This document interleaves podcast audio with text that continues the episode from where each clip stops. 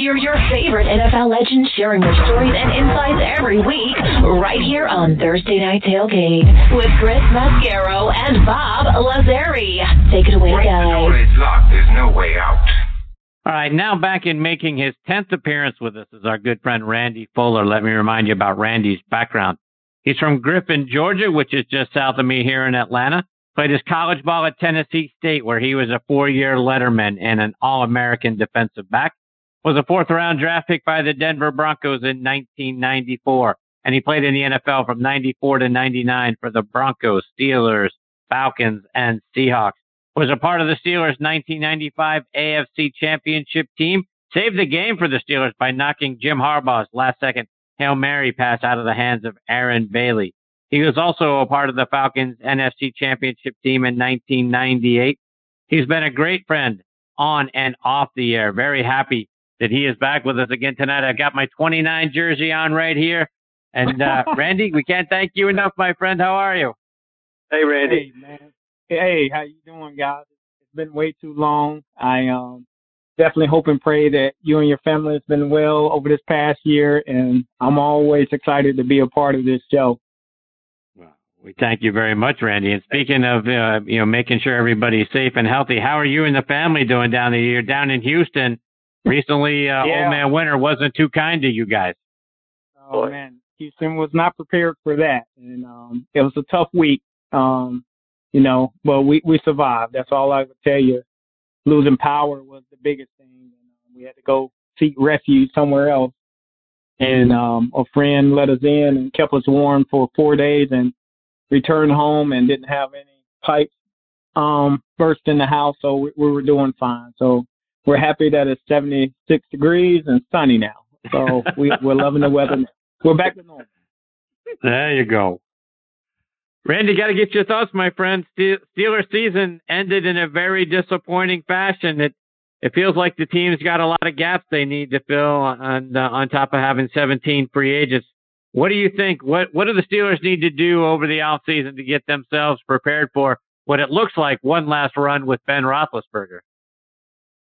Yeah, I mean, I always say um, you got to have a, a healthy defense first. As we know, whoever, whatever team has the healthiest um, players at the end of the season are the ones that normally go the furthest. And we knew that the Steelers losing all those linebackers was going to be an issue at some point. We just could not continue to ride that wave.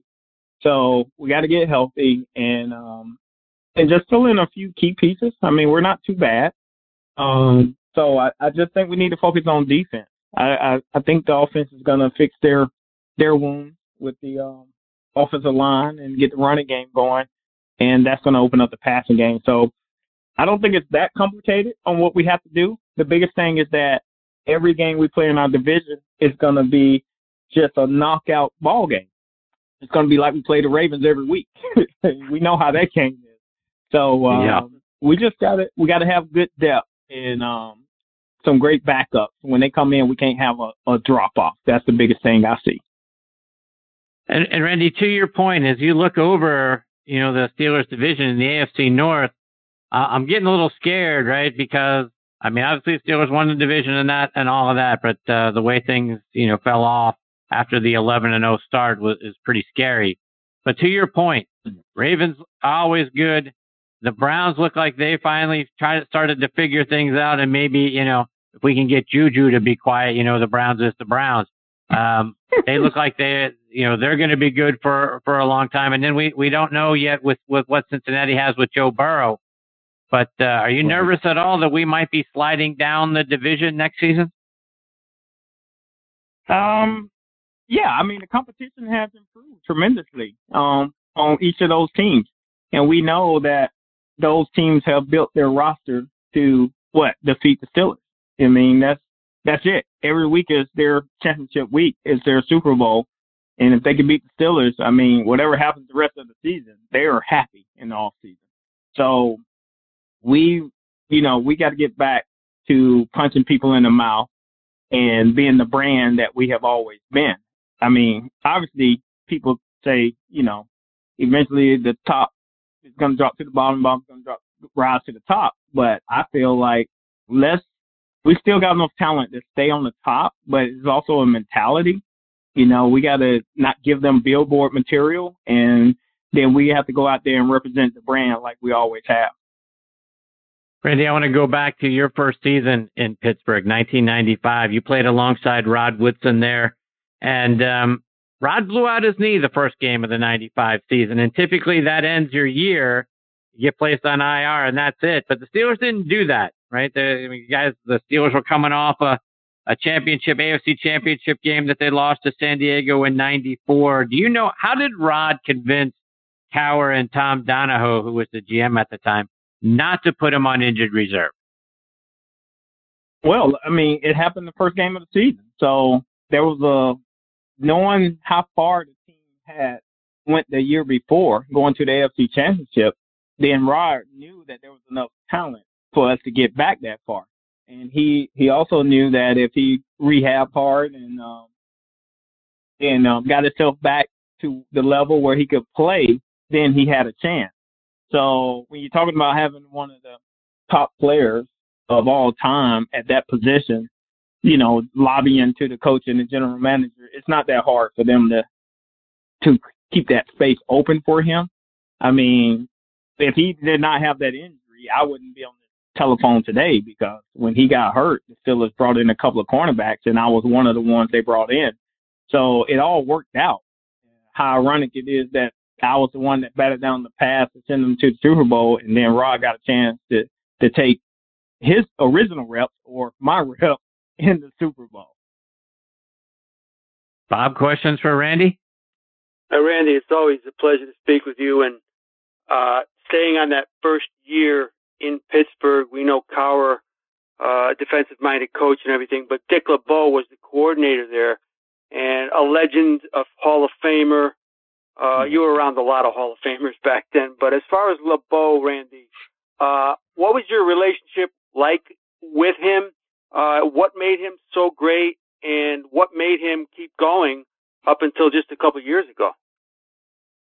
Well, um, you know, my personal relationship with Coach LeBeau, um, he kind of got to know me um, the 95 year as the season went on because I came after about the third game. And uh, we actually lived in the same complex. So I got a chance to, you know, bump into him from time to time um, just at home. So I got a chance to get to know him a little better than just being in the workspace. Um, he was a true players coach, um, someone that you could talk to. And then he also recognized the talent that the players have, and he always put them in a winning situation. Um, he he saw the game before it was even played, so he was a brilliant football mind, and that's what made him exceptional. Um, he's always taken care of himself. He's always been sharp. So, you know, uh, football is what he knew. That was his the blueprint of his life, and uh, so he was going to go until he couldn't go anymore. And um, it's crazy that we have this brilliant football mind that still should be around the game as a consultant, at least to somebody. But I mean, I love playing for Coach LeBeau. He's one of the greatest coaches that I've ever been around.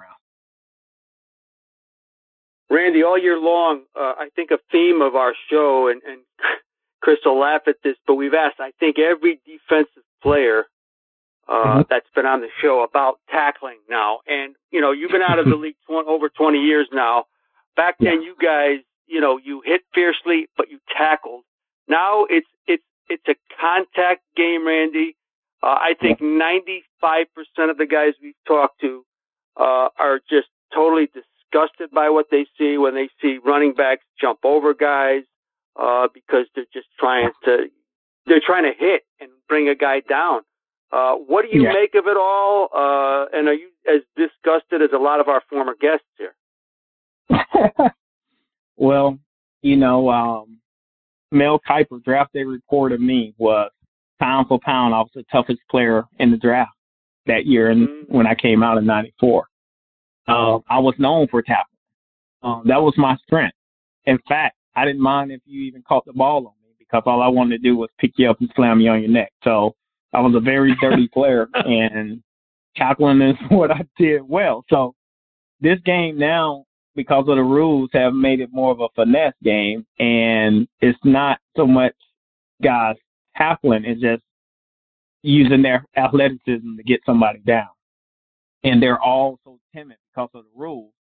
And it's hard to stick your head in there and make a, a tackle. So it's it's not I don't think the guys so much have changed to the point where they don't want to tackle. I just think the rules have made it so difficult for them to just be the free football player that they need to just hit somebody or as, as we as Ronnie Lott used to say, imagine yourself stepping through somebody when you make that tackle. So it's definitely different. It has changed and um, it's just an offensive game now. It's just it's different.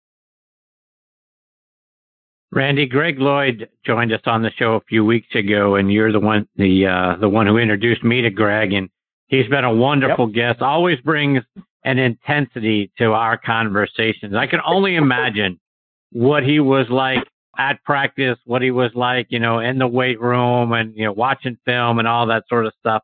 Take us there. What was Greg like and what did he demand of you guys? Well, he was an excellent leader, um, and he led by example. So it was easy to just want to get up and play football. Uh, when Greg spoke, um, people listened. Uh, you know, he, as he, I'm sure he shared with you, he was a black belt, and I mean, he'll come out to practice and use some of his moves on me for some reason because we were both from Georgia. So he felt like I was the the dummy that he could use to to kick and chop on. And I I remember one day he came and he just I don't know just playing around, kicked me, hit me in the stomach, and I lost. I mean the wind was out of me. I couldn't breathe. And when I finally gathered myself, I was like, okay, he's a black belt. What are you gonna do? He's the meanest, toughest linebacker you ever played with. What are you gonna do? And all I could say was, man, Greg, stop playing. that is it. I mean, that's all you can say. But man, his intensity on the field was just, I mean, he was just as intense off the field, but on the field, I mean, he was my type of player. I mean, I was, you know, I, even though I played corner, I always thought I was kind of a linebacker mentality, right? I I thought I was like him, and um, so I love playing with him. And my biggest memory is we were playing the Raiders and I had to cover James Jett. And it was man to man and he ran a slant on me. Well, he was running inside. I think I was still standing in the same place. I don't think I moved. He was so fast. and I turned to take off and all of a sudden I saw the ball flying in the air. And I was like, why is the ball flying in the air?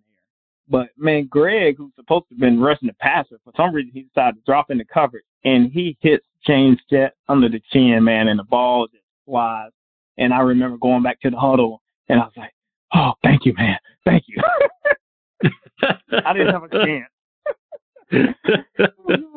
so but no, I love playing with, with Greg. I mean, to me I played with some of the best I mean, just on that team alone, I played with Chad Brown, Dante Jones, Jason Gildon, Kevin Greene, uh, Levon Kirkland, of course, Greg, Jerry O, Eric Ravotti. I mean, just incredible football player. That's just the linebacker. So just a great, great team. And Randy, I think one of the guys from that team that uh, we've both been surprised that uh, hasn't gotten a a, uh, a coaching job, a defensive coordinator position, is Darren Perry. Talk about your relationship with Darren, and um, you know, a guy that probably deserves a uh, a higher level position than what he's been ha- had the opportunity to get for some reason. Yeah, I, I have no clue. I mean, this is Darren was a uh, and is a true student of the game. Um, I really always felt that he knew the defense better than the coordinators themselves.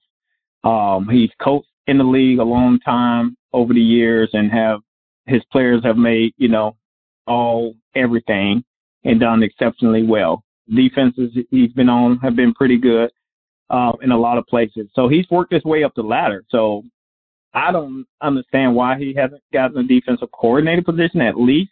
And um, he definitely will be an excellent head coach if given the opportunity one day. Uh, Darren and I have remained friends um, over the years um, since we left the game, and we always got along. Um, you know, he was my free safety, and I used to say, Darren, I'm taking this chance. I need you to cover me. So, you know, he's always covered me on the field, always covered me off the field, and um, he's a great person, uh, great great husband, great father, and, and great friend.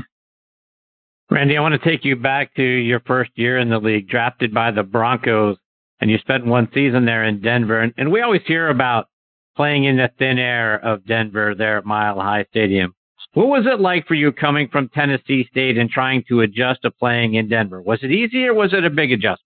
Uh, for me, it wasn't that hard. And the only reason I would say it wasn't hard for me because, I mean, I've always been a track guy. I've always, I mean, just run, run, run, run, run. So um, for me, it was easy adjustment. But whenever I had family or friends that came out to visit, um, just watching them walk up the steps and get to the top of the steps, like about to pass out, I used to start laughing, like, "Oh God, you gotta get in shape. Don't fall out on me."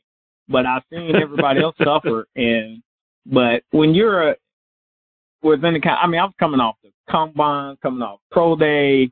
When I went out there to mini camp, I didn't have any issues with the air whatsoever. So um, for me, it was easy. But for regular people that go visit them and not used to it, they they you have to be careful. It will sneak up on you, but I enjoyed playing out there. Uh, it was just to me, I just felt the healthiest I ever been in my life. It's like the air is so clear and so clean, and it, it makes you just want to get out and start running. So um, it was a good experience. I mean, I was happy that I started there, even though I begged the Steelers to draft me and they didn't. But I eventually ended up there after a year. And I mean, I couldn't have planned it any better to have been on that, a part of that team, that 1995 championship team. Bob, more for Randy? And Randy, on the other side of the ball in Pittsburgh, I'm sure there was some, uh, shall we say, nice collisions with Jerome Bettis at times during practice. I mean, this is another guy, you know, Hall of Famer. Uh, what was it like going up against this guy? Talk about him as a teammate, and and how did a guy that played over 250 pounds gain almost 13, more than 13,000 yards in this league, Randy? Well, uh, the first thing I would say is that for the the size of Jerome is that he had incredible nifty feet. Uh, he was really light on his feet and he had great vision. Um, just some things that you just don't find a lot of in bigger running backs like Jerome. Um, the keys to his success, though, obviously it started with with the line when you're talking about uh, Dermontti Dawson and John Jackson and Newberry and Parrish and Searcy and Sty and Stresnick. I mean, you just had an incredible offensive line. But the main piece was not Jerome being the bus, but it was Tim Lester, the bus driver. And God bless his soul, we I just attended his funeral about a month ago yeah. and uh really missed him. And uh but Tim was a big catalyst for Jerome carving out those yards. And uh, you know, when Jerome first got to Pittsburgh, um I had heard about him, but I didn't know much about him. And then just watching the way he presented himself at practice, I realized that he was a true professional, and I I was happy that he was on my team, and I truly didn't have to tackle him in a game. And um, I don't think I got a chance to hit him too much at practice. Um, but I just remember thinking about this man's thighs are bigger than my whole body, so I I, I don't know what I would do if I had to tackle him. but um, he was a true professional very deserving of the Hall of Fame. I, I think we spoke maybe um he just had a birthday. I think I called him him a happy birthday, spoke to him recently and uh he's doing well off the field as well. So um incredible person and, and the Steelers have produced a lot of just quality men, you know, away from the game. I mean it's it's amazing whenever I've been around the alumni, going all the way back to um Stallworth and Blount and just Bleier I mean, whenever I've been around these guys, I'm like, man, these are the guys that you want to be like. And um, and my teammates were no, I mean, they were the same. They were exactly the same. So I, it's something in the in the rivers there that um, they pick the right players and, and they do have great character on and off the field. Randy, you played six years in the league. That's that's more than the average these days. And, you know, going back to when you were a kid, I mean, you probably played football for 20 years. And then, uh, you know, 2000, you're at 30 years old and it's gone. I mean, how do you yes. adjust? Was it very tough for you? uh, and how long did it take for you to really get into a different way of life? It was a uh, really, really tough. because at 30, I actually felt like I was ready to play my best football, and all of a sudden the game was taken away or not offered anymore, and just trying to move to the next career, it was difficult. Even though I had prepared myself to say, hey, um, if I can get vested, if I can get a retirement plan, I'm okay to move on. And I made it to that. I remember getting cut from Denver and I was like, man, whatever team I get on next, I'm not leaving until I get vested. And sure enough, I went to Pittsburgh, got three years, I was vested. And I was very fortunate to get two more years with um, the Falcons and the Seahawks. And um, just not knowing. I mean, because I wasn't ready. I, I wasn't prepared. I knew that I stayed in college to get a degree so I would have something to fall back on, but I still didn't know what that career choice was coming from football. And what's crazy is that because you don't have experience in those other fields, then they tend not to hire you. Or in some cases, they feel like, oh, you're overqualified, or whatever the case may be. But it was it was a really really tough transition, and I think now the NFL got so many different programs for the for the players that it's not the same. They don't have to worry as much, and some of them, you know, start trying to figure out what that next career is. And it doesn't matter how much money you make; it's just about you still have to live and you still have to take care of your family. I mean, because a lot of times we're playing football and we don't even have kids yet. Some of us don't have wives, and then all of a sudden you're out of the game, and then you add all these other things, and it just changes the story. So that's why you, you know, it's a, it's a lot more success stories of, of people life after football than there are bad ones. But you know, they always put the bad ones in and glorified, and and people think everybody yep. lives like that. That's not the case. And to that end, Randy, let's take that a, a step further. You've got a, a, wonderful golf tournament that you've hosted for years for uh, Cure for Our Friends. Talk about yes. the things that you're doing to help give back. And uh, are you guys doing the tournament this year? We are. We are. I will definitely send you the flyer. And let me look up the day. I'm pretty sure it's May 15th, but let me just confirm it. Um, yeah, so Cure for Our Friends, been working with them. I don't know, it's almost, it's been over 10 years. And, uh, we raise money for, um, cystic fibrosis and, and just for, uh, kids that may have some kind of terminal medical illness. So we help the families out. And, um, it's been a blessing to be able to help and support. I've had, uh, Dante Jones have been coming over the years. My my best friend Gary Downs, who I play with with the Falcons, he's he's been coming. Um, who else is coming? Um, Oliver Davis played for the Bengals back in the day. Ross, um, you remember Ross, who um, play, Ross Ross Brown, who played for the Ross Bengals. Browner, yeah. Uh, yeah. yeah. So Ross lives in Nashville. So Nat Ross always comes and support. And um, who else? Uh, I invite Greg and Cordell. I mean, I invite all my friends that are golfers. Sometimes they try to make it, sometimes they can't. So I at least try to get them out there. But um, it's a fun tournament. It's it's just laid back and and uh, normally it was it's been in Mount Juliet, Tennessee, but we have moved it um, out to Goodlettsville. So it's a real nice course. And I'm going to send you the flyer, so maybe you can mention it maybe on another show, uh, but I can't find it right now. But it's May 15th, and uh, then okay. then then also do uh, work with uh, Gridiron Heroes. Gridiron Heroes is you know raise money for hospitals that um, have um, head injuries and um, spinal cord injuries. So we raise money to help them with, um, you know, they may need a van or or wheelchair or whatever. But it is an incredible program because we all love high school football, but when that kid is laying on that turf, man, there are no resources for them. So we, uh, Gridiron Heroes, has been doing that for a long time, and it, has been a blessing to be a part of that. So uh, yeah, so that golf tournament is May 15, 2021. So uh, I will send you that flyer. We do have sponsorship level, so I appreciate the support that you guys have given us over the years in doing that tournament. So thank you guys so much. And you guys have been a big sponsor. And I normally take a picture at your hole and send it to you. So we will do that again. I look um, forward to it. Yes, sir. Randy, are we are we going to get you behind the broadcast mic again uh, anytime soon? oh man, I don't know.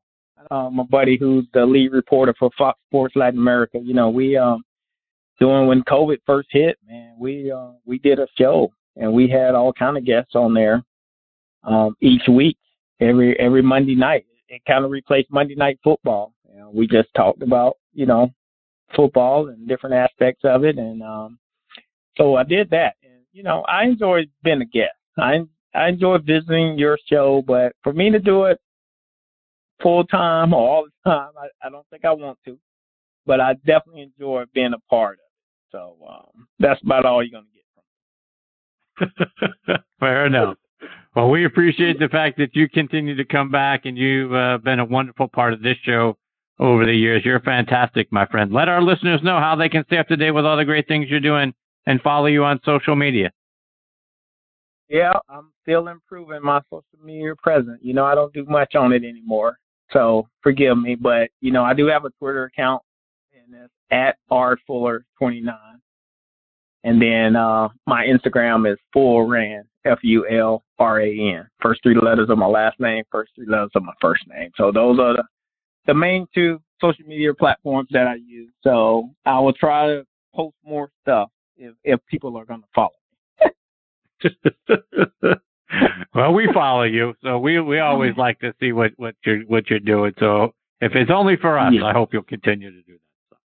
I, I, I definitely will. You guys are have been very supportive, and I, again, I do appreciate you guys. And um, I forgot to tell you that my son is um, over in Spain playing soccer, um, wow, so he graduated. In, yeah, he, he graduated in May and took a gap year to go and pursue his dream of playing professional soccer. So he's at a soccer academy over in Huesca, Spain, and he's doing extremely well. So we'll we'll see what the future holds for him.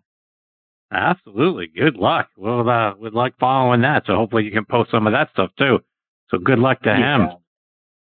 Randy, you're the best, my friend. Thank you so much for uh, continuing to be a part of the show, a wonderful part of the show, and a great friend off the air as well. You're fantastic, my friend. We hope we get the opportunity to catch up with you again soon. Absolutely. You, thank you guys. Keep doing what you guys do well, spreading the love and the joy to the sports world. Where people love to hear these stories. So thank you guys again, and I look forward to being on the next show in the future. Thanks, Randy. Healthy. Yeah, stay safe, stay healthy, and we'll catch up with you again soon. All right, same with you guys. Thank you, guys. Good night. See you, Randy. All right.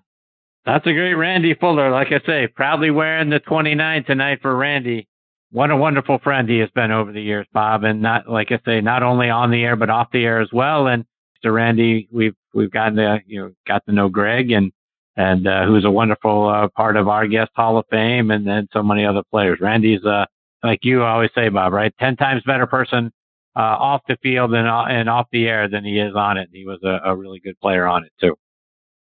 Yeah, he's uh, what can we say, Chris? Top shelf individual. He's a uh, a guy. There's a reason why he's been on the show ten times. You know, he's, we've had other guys on the show uh, that you know just haven't come back or for some reason. Uh, but you know, he's appreciative of what we do, but we're more appreciative of having friends like him. And uh, when you talk to him, uh, it's easy to see why he'll uh, he'll come back soon too. We love the guy. Yes, we do.